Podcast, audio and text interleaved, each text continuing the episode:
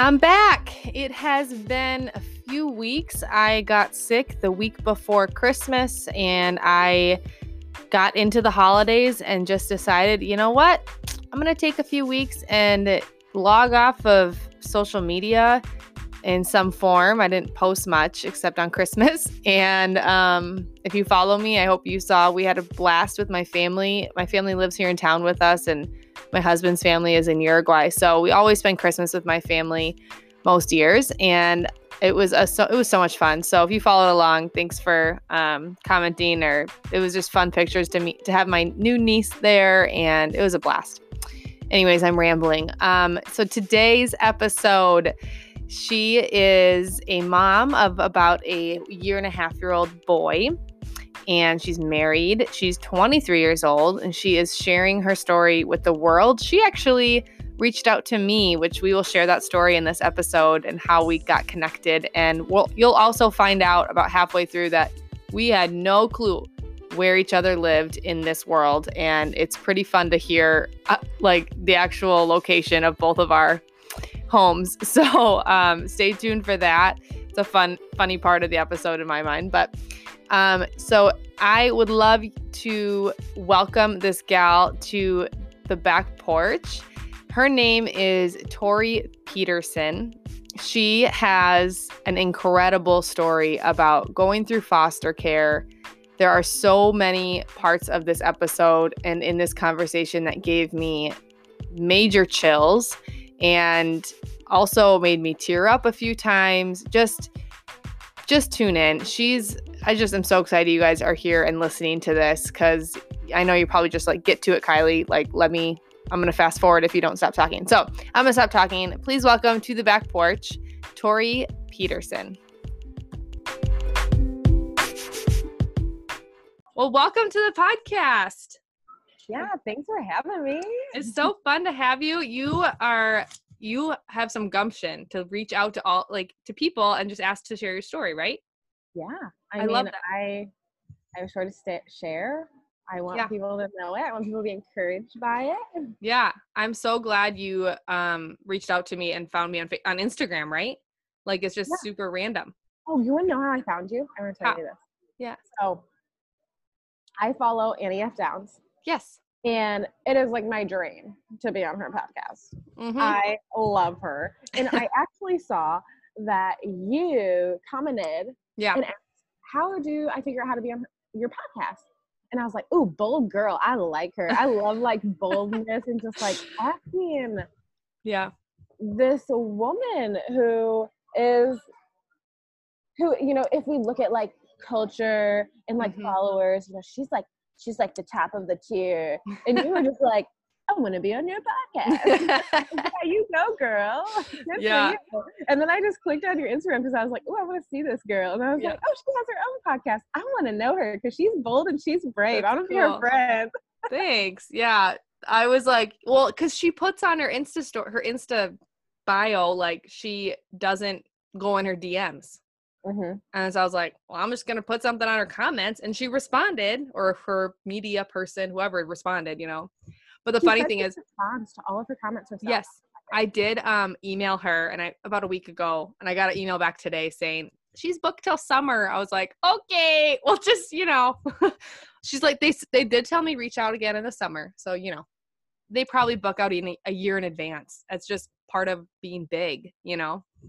I would imagine. Yeah. Anyways, enough. I love Annie F. Downs. Shout out to her. I'll yeah, I'll take her in this. Yeah. Be like, hey, we want to um talk with you. She does that all the time to other people. We can do that to her. uh, there yeah. you go.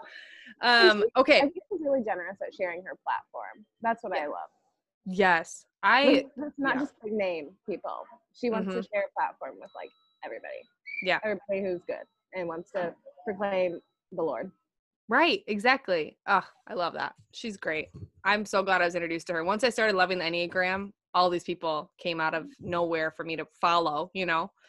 Yes. She's the best. Um okay.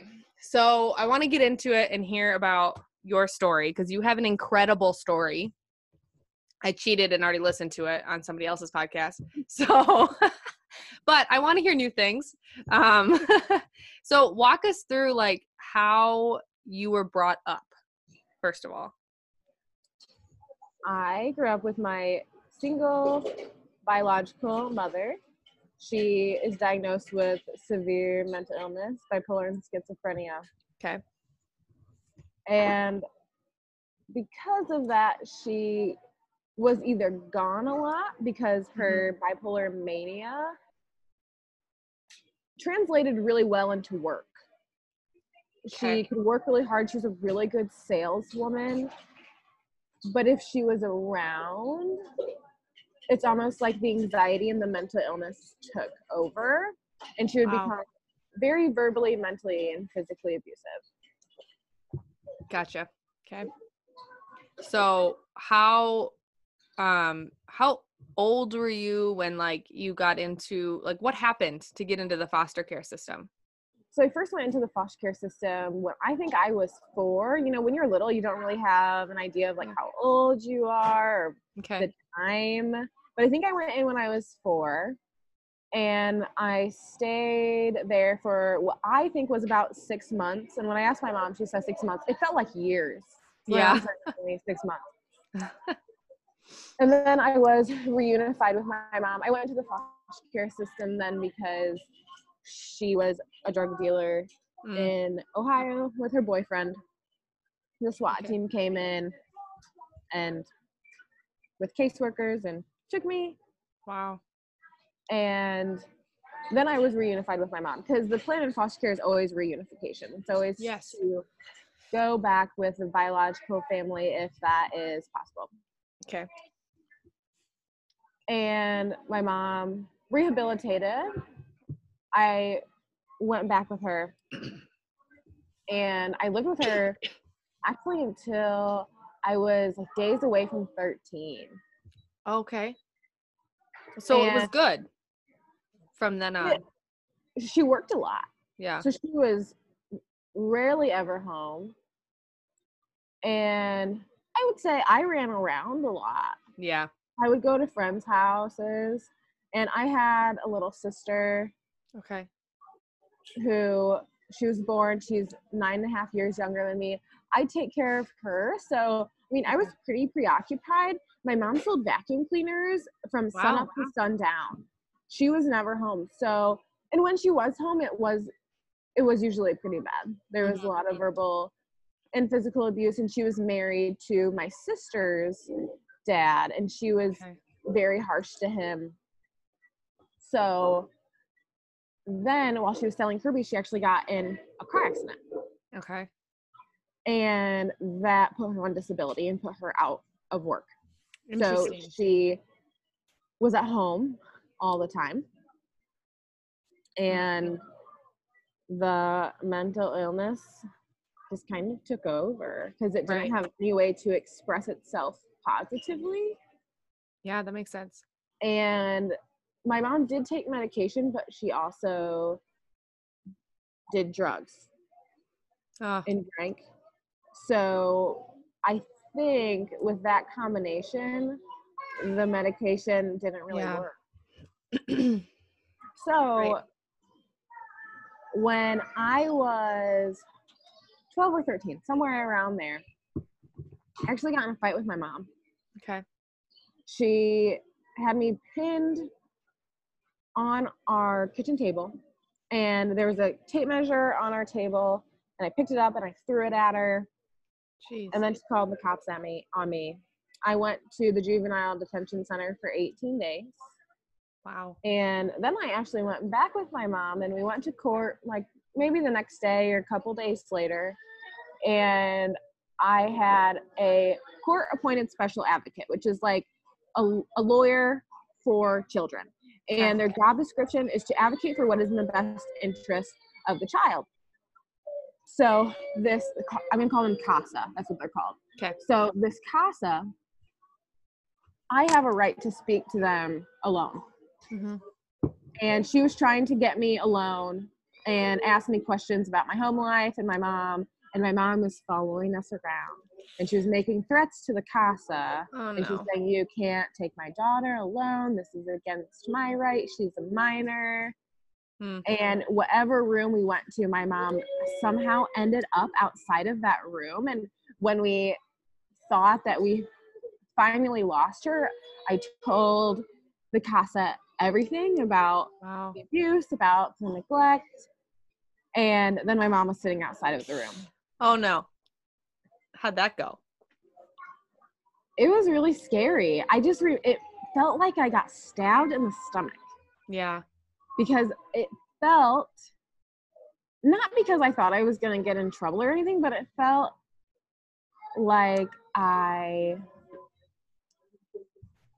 I did my mom wrong. Yeah. I wasn't loyal. And she always said stuff like that, like I wasn't loyal. If you tell them you're Right. not loyal. But and I know now that is a way that she manipulated me when I was younger. sure. But I just felt like I betrayed her and my heart was broken for her. But I also knew that I did not I didn't want to live with my mom anymore. Yeah. And mom would always, she'd also always said really bad bad things about the foster care system. She would say, "Oh, if you go into the foster care system, it's going to be way worse than if you live with me." Okay. Jeez. And you're so young not to know any different. Right. Right. And, but I was to the point. I was like, maybe I'm going to give this worst thing a chance. Wow. It was really bad at my mom's house. She. Okay, I want to give you some examples of like really, really bad because it was more than like the physical abuse. Sure. She i was conceived out of rape and Oh, she would wow. call me a rape product and she would say that i ruined her life and she wished i was dead Oh, one time That's worse sometimes. Uh, i think verbal abuse Yeah. is worse i think it's what i just i'm in mcdonald's someone in the community just waved to me That's okay. it's all right. so sorry where was i Oh, Um, verbal abuse. this one time, this is the wildest story because I did not learn how to drive until I was 18 and a half because foster kids cannot get their driver's license. oh, And really? My mom, in some, it, it depends on state to state, Okay. state to state and county to county, but in my county, I couldn't get my driver's license. So one time my mom accused me of stealing her car. And uh, we Oh, man.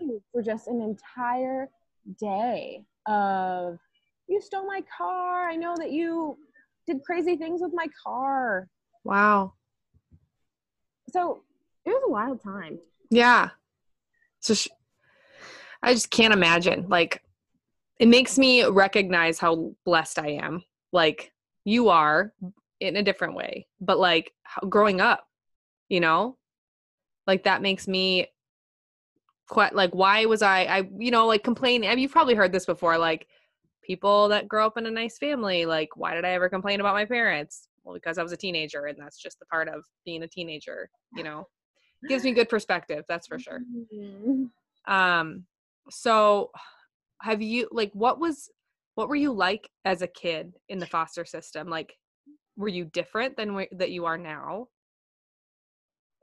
i don't know I think as a kid in the foster care system, for everything that I had went through, I think I was a really good kid. yeah good I got I know that I think that people perceived me as bad and that was really hard. I think that's Mm. actually why I strive to be so good because there's so many stereotypes that revolve around foster youth and there's so many statistics that prove those stereotypes right. mm-hmm. And I had friends' parents that said they couldn't hang out with me because I wasn't oh there. And that was really hard. And I remember I I remember telling myself my freshman year, I'm gonna be valedictorian. cool And in my speech, I'm gonna show all these parents that I'm a good kid because I got good grades. Right And I didn't end up being valedictorian. My 4.0 left me my junior year when I took geometry. oh no you tried it's fine yeah. but I really strive to be what you would say, quote unquote, a good kid because I wanted my life to be normalized and I felt like I had to earn everything. I had to earn all my privileges. And when I was in foster care, the rules for foster children are very strict. So I could not ride in people's cars unless they had a background check and a proof of license and insurance to the Wow. county and they had fingerprints. I could not go to people's house houses unless they they would do it through the county. Right. Well, that makes sense though, because it's it's you're under the county supervision, technically. Yeah. Right. Yes. So that makes sense. They make those rules, but yeah. But people think it's so weird. Because they're like, I don't want to go get fingerprints so you can come to my house. And I get it, Right. it's invasive. Yeah. Especially when people don't like government entities. Sure. which I grew up in a more conservative town. Okay. So I think it made people really uncomfortable. So I didn't, I was pretty isolated. And so then I'd be sneaky and I, I wasn't supposed to ride with people in their cars. So I was 17 and I was still riding the bus. Yeah. That's I don't want to ride the bus. I want to ride with my friends. I could be driving my own car right now. yeah. So I lived in one of those really nice neighborhoods where all the houses look very similar. And some Yep. of my schoolmates lived down the road and they would come pick me up and we would ride to school together. and I got caught and I got kicked out of my house. oh my gosh. Yeah. At 17? Mm-hmm. How many houses did you go through between 13 and 18? Well, What? I know. I know. So is that just because like okay, I don't want to sound rude, but is that because like the foster parents give up on you or is there something that like the system just moves you? Like how does that work? no, the system didn't move me. It's really hard for the system to find homes. If it was up to them, Yeah. they would keep kids in the same home forever. That's what I thought. Some of, it, some of it I just really messed up. Like I wasn't Oh. a very good kid. Yeah. There was a there was a couple of those, but most of them just really were not a good fit. And and then there was little things like they they kicked me out because I wouldn't ride the bus to school. Right. I felt like that was kind of giving up on me. yeah, that's a little too yeah. I mean, I don't know. I don't know because I'm not there, but yeah, I could see that. and I'm not, yeah, and I'm not them either. And I know when you're a foster parent, you get violations if you break rules or if Mm. you don't supervise your child so that they're following rules. Gotcha. So they really, this family, they couldn't have biological kids and they really wanted to adopt. And if they would have gotten enough violations because I Mhm. wasn't following the rules, they wouldn't have been able to adopt. So Okay. and Makes no one, sense. wants, no one wants to adopt older kids except you. You're the only person in the world who wants to Right. So before we started recording, I'll tell the listeners, I told her me and Darwin would love to foster teenagers because we don't want babies. it's so terrible to say that, but it's true. But like you said, teenagers need to need to be fostered or uh, you know at least in the same home for so many years. You know, maybe not adopted, but at least in the same home. I think you know stable home. And we were also talking about instant family before we Yeah. started recording. And I Yeah. think that is such an accurate picture of how teenagers are when they're in foster care. They're Mm-hmm. just pushing and pushing and pushing because they really want to see if the parents truly do love them. Because love has been so conditional for probably their entire lives. Mm-hmm. How true is that? So I'm a t- I'm gonna I I don't know why I forgot. You weren't adopted, right? I was right. I was never legally adopted. I feel like I feel adopted in my heart okay. now. Cool. When I was 18, I emancipated out of the foster care system. I experienced homelessness, just bounced around from home to home. It Wow. honestly wasn't that big of a deal. I kind of liked it. Couch Because- surfing. yeah, it was the first time I was like pretty free in life. yeah. So it wasn't a big deal. I know homelessness sounds like, oh my gosh, she's homeless. That sucks. Like, it actually does suck for kids who emancipate out of the foster care system, and our government could do a better job. But for me, it was really fun. It wasn't Yeah. that bad of an experience. And I'd say the, the worst experience was I slept in someone's basement and it had a lot of mold in it. And I had never had an allergic reaction to anything. Like I still to this day, I have never had an allergic reaction to anything but that basement. my body went into hives and my throat closed and I like couldn't breathe and I had Whoa. to I didn't have any form of transportation because I still haven't had my license. Yeah. So I had to call my mom. I called my biological mom and I was like, Wow. Mom, I have to go to the hospital because my mom is actually allergic to soy and soy, you know, is in everything. Yeah. And every time she eats soy, her tongue swells up and her throat swells up and she can't breathe and her lips get really big. And I was like, Mom, I think what is happening to me, what happens Yeah. to you is happening to me. And so we went to the emergency room and I was having an allergic reaction to the mold. So that was really the only bad experience that I Right. had. And then I just left the next day and they were super understanding. And I was so really grateful that they offered me a place Right. to stay. So I ran track in high school. My birthday's in February. So I emancipated out of the foster care system in February. And I still had a semester of school left of high school. Okay. And I still had a track season left. I had been running track since my seventh grade year. And the summer between my junior and senior year, my track coach told me that he thought that I could win the state track meet and get a scholarship to college. And this was like super crazy because I had never even been to state individually, Yeah. but he said that I could. And I didn't really feel like I had a reason to believe in myself. But this guy isn't the kind of guy that would say something that he didn't mean. And then he also added a caveat and he was like, I think you could win if you did everything I said. And I was like, in my little like stubborn mind, Right. I said, Oh, I'm gonna just do everything he says. And then if I don't win, win, I'm just gonna blame him. Yeah. exactly. Oh my gosh. I'm the same way. so I did. I literally did everything he said. I trained really hard for probably about nine months. okay. and he was my track coach.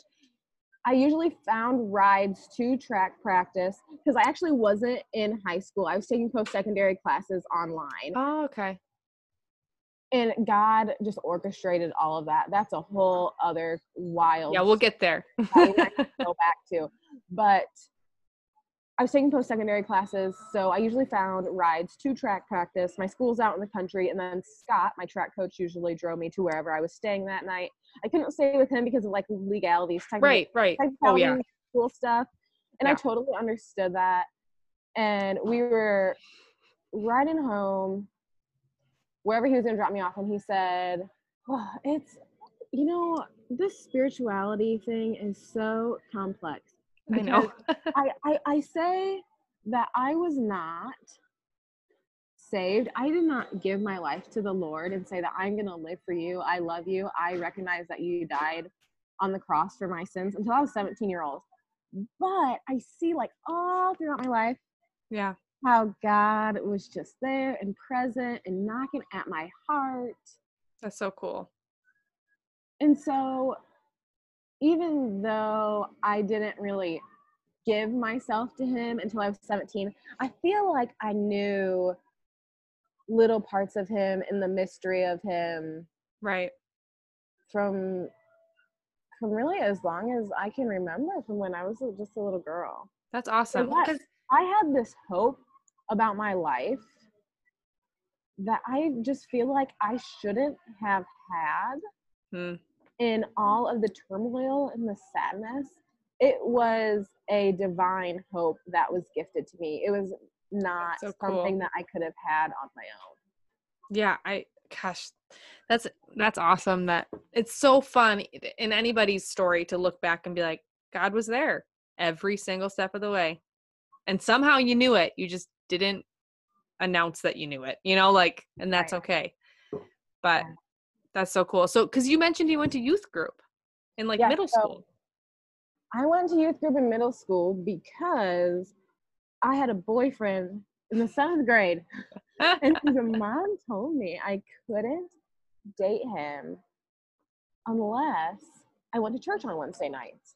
So I started going to church, and actually, we were doing the worship thing, and the worship leader, who was also the pastor, okay. asked, Do we just want to do one more song? Like, isn't it awesome to worship Jesus? Yeah, and I was like, no, I just want to sit down. Everyone looked at me like I was crazy. And I was like, what's the big deal? Like, that's how clueless I was. Now my favorite part about church is worship. Like I'm like, Right. can we just do one more song? Like, let's go. I gotta sing his praises.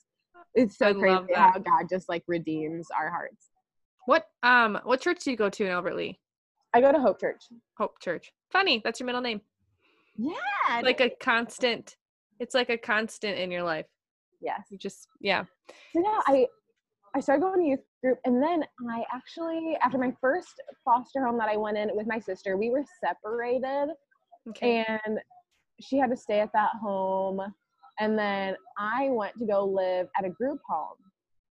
And I felt like I was there for really unfair reasons. My sister was abused. I reported it, Mm, and they said that I lied, and I was unplaceable. I just put quotes there, everybody. Yeah. Unplaceable. wow. So they put me in a group home facility with girls who were labeled that they had behavioral issues Yep. or severe mental illness. And I did not have either of those. Mm-hmm. And I was pretty angry that I was there. And then it puts you as like your behavioral because or emotional. Right. Yeah.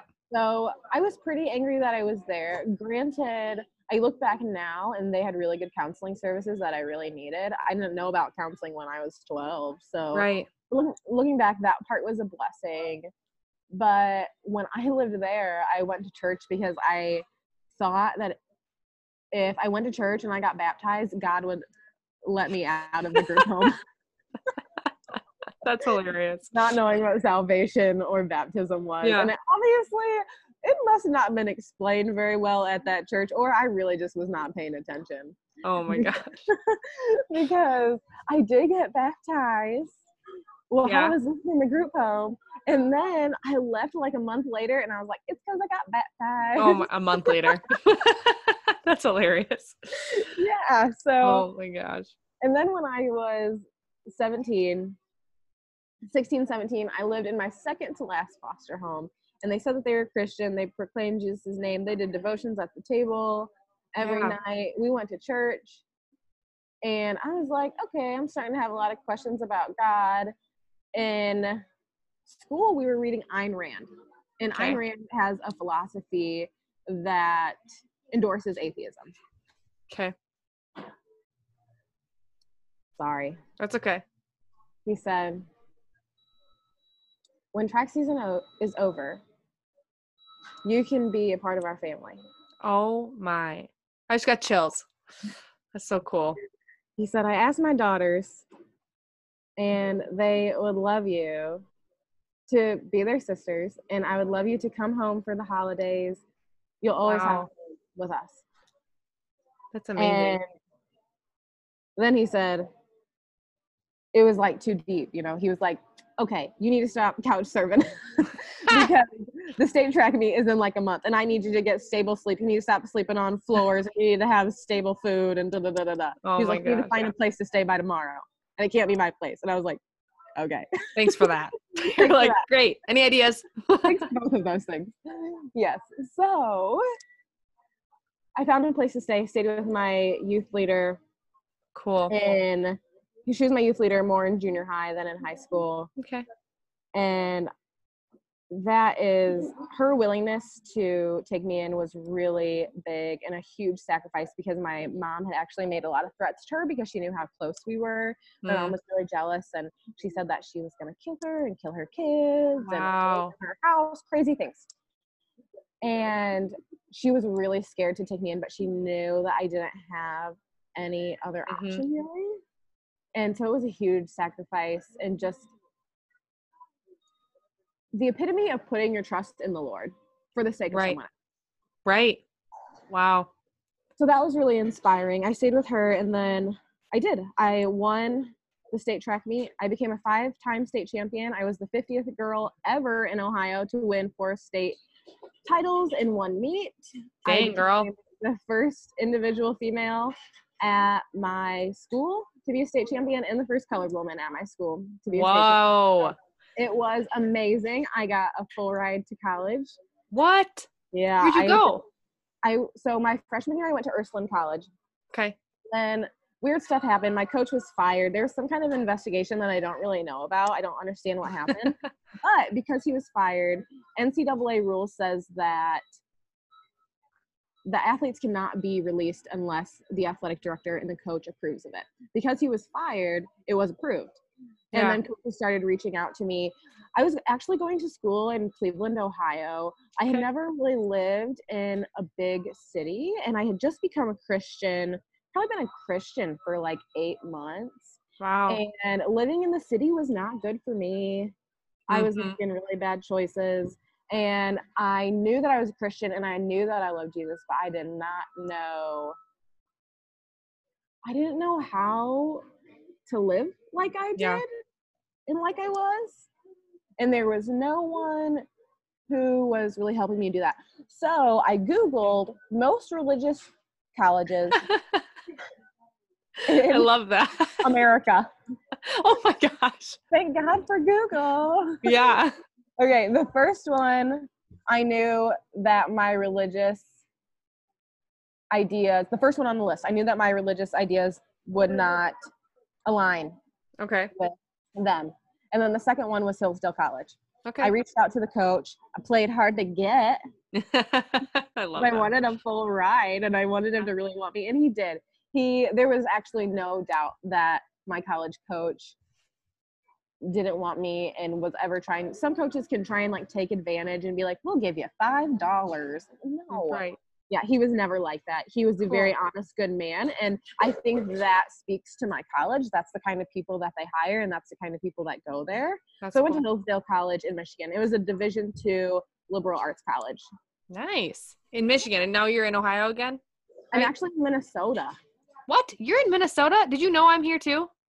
Girl, I didn't one, I did not know you were here. And two, I have the same reaction every day, like, what? I'm here, I'm in Minnesota. Why are you living here? Why are you Thank you. Do you live in Minneapolis? I live in Albert Lea. Where do you live? You live in Albert Lea? I'm in Where Mankato. We could have just met for this. Oh my gosh. Okay, people, I did not know we were this close. Okay. So now we actually have to be friends. We have to be friends. That's crazy. I thought I saw on your Instagram that you were in Ohio. Probably because it was like a post from a while ago.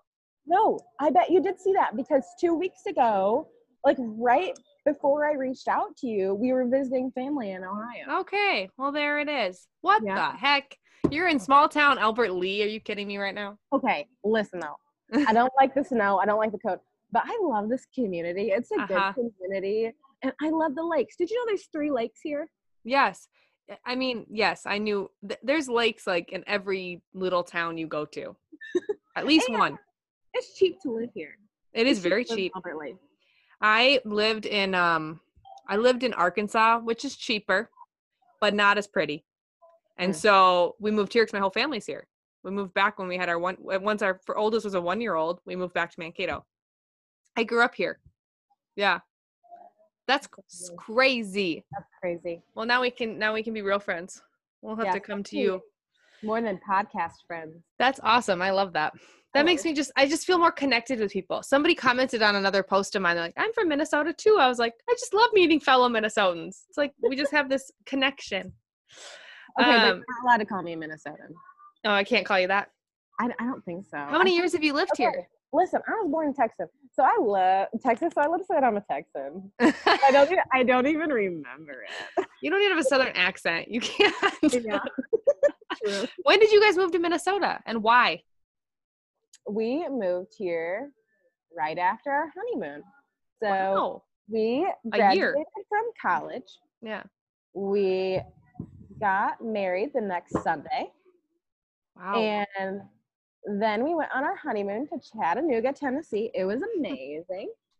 we went cave diving. Is that what it's called? And then we moved to Minnesota because this is where my husband got his job. Okay, cool. That's awesome. Yeah. You know what? It's a good place to live. And like you said, Albert Lea's cheaper than Mankato too. So it's a cheap place. Yeah. You're in a good place. Well, that's awesome. Um, okay, I want to hear I want to go back a second. I want to hear how you um how did you get to know Jesus? How did that happen? That suffering aspect of it.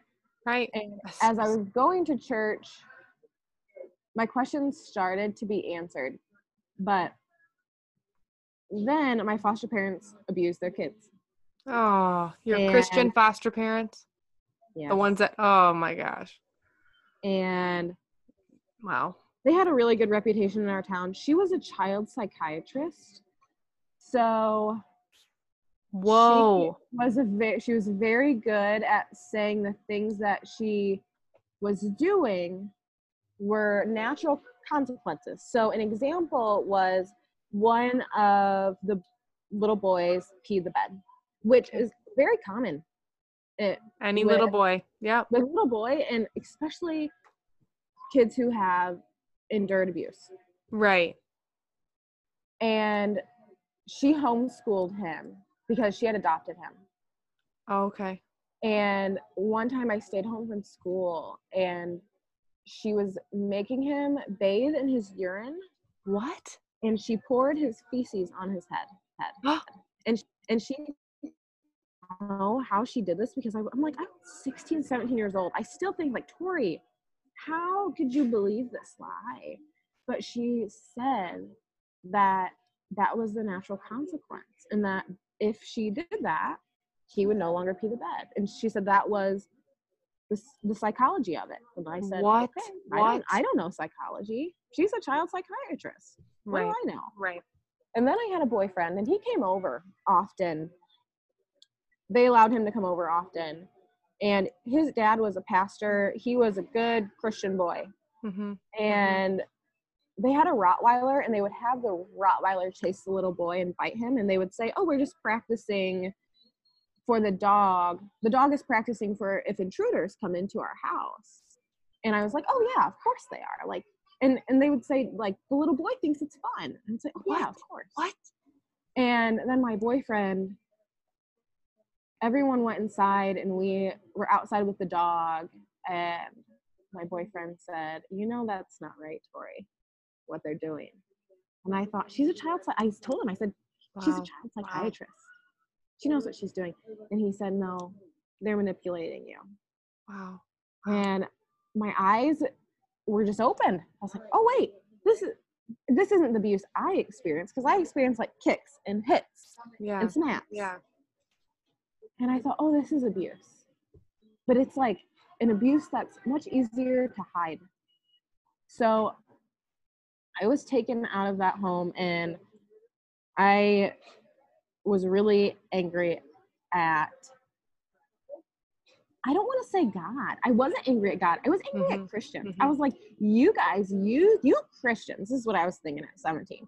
You Christians put on this Christian facade to make yourselves look good, to keep your good reputations in your towns, Mm-hmm. Mm-hmm. not to love people like the church is saying we're supposed to do. And then I was in my last home, and this woman was so incredibly godly, so incredibly sacrificial, loving. She made sure that I had everything that I needed. I'm kind of high maintenance. I've always been high maintenance. and she was a very strong woman she she presented herself as very strong she just never skipped a beat she was mighty intelligent and i Wow. felt like that was the only kind of woman i could identify with at the time i had seen such sweet soft christian women and i was like that's not me Mm. so I must not be Christian. And I also grabbed onto her philosophy because it made more sense to me at the time. enduring all the suffering that I had, I didn't understand how there could be a good God. Hmm. Right. And I experienced suffering, and then I lived in this group home where girls experienced way more suffering than I had. Yeah. And even though I had questions about God and I feel like my heart was yearning to know him. So I ran I ran track in high school. Yep. And I just couldn't understand. I wanted to be driven to practice every single day. And I was also taking post secondary classes. And she took me to my college classes. And I'm I'm pretty crazy about eating healthy Yeah. Food. She made sure I had the best track spikes. And she bought me that she was not a uh, she's not a healthy eater, but she bought me like. And I realized that that manifests itself in love. Mm-hmm.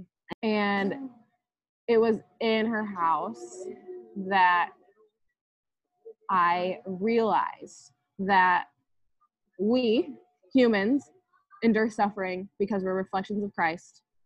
And Christ endured the ultimate suffering Right. for us. I want to try my best, my very, very best, even though I fail all the time. And try my best to live my life like Christ and be a professional lover That's he was. that's the gospel right there, people. you know, I mean, and now you're so you are you're you do you see your purpose to be like talking about foster care? Like, what is your what do you see like? Is it just sharing your story so people can see the like you've ex- you've said some pretty really disheartening stories. And it's depressing because like that makes me want to do foster care even more. Or people should just jump in because like good homes need to be but there's just so many bad homes out there. It's really sad. And i think you sharing your story is a is i want you on every podcast like or every tv series or whatever it is news channel because i think there's not enough people like you out there sharing that and being just real about it. Mm. and but you're out of it. So it's hard it's now you can look back and see it as like that's what i went through. I moved on but it's not good you know like it wasn't a good thing. But there's not, there's so many people in it now you know that don't know how to talk about it or can't talk about it. So do you see yourself as like you're the voice for those people for those teenagers or kids Yes, I really have a heart to encourage youth in foster care because the journey is so hard. Mm. But I don't believe that it's purposeless. Yeah. And I really have a heart to encourage the church. I don't think it's everyone's calling to do foster care, but I Yeah. do think it is the church's purpose to rise up and be that community and fill that gap in the best way that we know how with the gifts that God has given us to serve families, foster families, biological families, adopted families, because family is the foundation of our society. And when we see things fall apart and when we are angry at the culture we're living in, Mhm. we just we have to look at our family structure and it always comes back to ourselves what can we do in our Mhm. family where we are to change the culture that we have Right. How can the church find the foster care community and find those kids that need to be surrounded? How does that how does it I'm not saying the church building, you know what I mean? Like how do we as a church find them? Like how do you support, you know? so social media is an amazing resource. Everyone says i hate social media. Social media is so bad. No it's not. It's the most amazing community and it gives so much good information. So i really encourage people to and we're on it we're on it a lot uh-huh. so if we're going to be on it a lot let's use it for good Yeah. so look for ways to educate yourself and find good resources on social media and then secondly county agencies every county is different but usually county agencies hold informational meetings you can meet other foster parents and even if you're you don't want to be a foster parent you can ask foster parents can i make you a meal on thursday night cool. Can i bring you usually when foster children get come into foster care they come with so little some come with nothing Wow. and so asking a foster parent in your church or in your community, if you know they just got a placement, what can I bring you? Do you need a Yeah. car seat?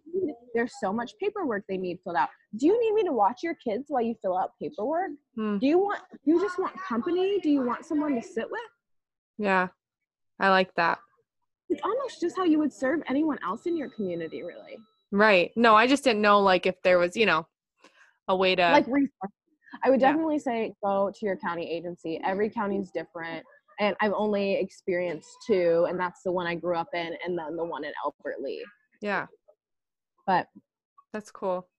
Yeah, go um, to your um, county agency. Yeah. I'm gonna end it there because I like I'm gonna ask you one more question, but I like the I like kind of like the call to action, you know? I think that's something that it just needs to be said like church rise up, you know? This is well even like I was thinking as you were saying you were homeless for so many months after you were emancipated. We have a huge homeless community in this town, and I'm sure Albert Lea does too. And there's a good resource here. There's shelters and there's a lot of there's a big um what's it called? The reach for teenagers, homeless teenagers. And um I don't know what Albert Lea has or what other communities have, but I know there are things out there to you know, kind of drop in and say, how can I help? And so I think if you're in Mankato, people, or Albert Lea that know Tori, now you know who to go to or what ministries to go to or whatever. Um, okay, so one more question. It's hard to go into this because we're on a totally different subject. But if you had one saying that you'd want to see every single day on your mirror, what would it be? Do the next thing in love do the next thing in love. I love this. I love the answers because they're all different. And I get all these new things I can put on my mirror. yes.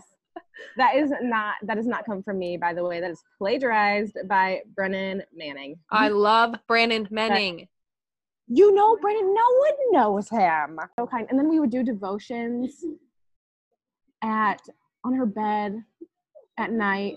And if i asked her questions she was just so gentle. And sometimes she'd say i don't know. I love when christians say i don't know. I wish i could do that more actually. Yeah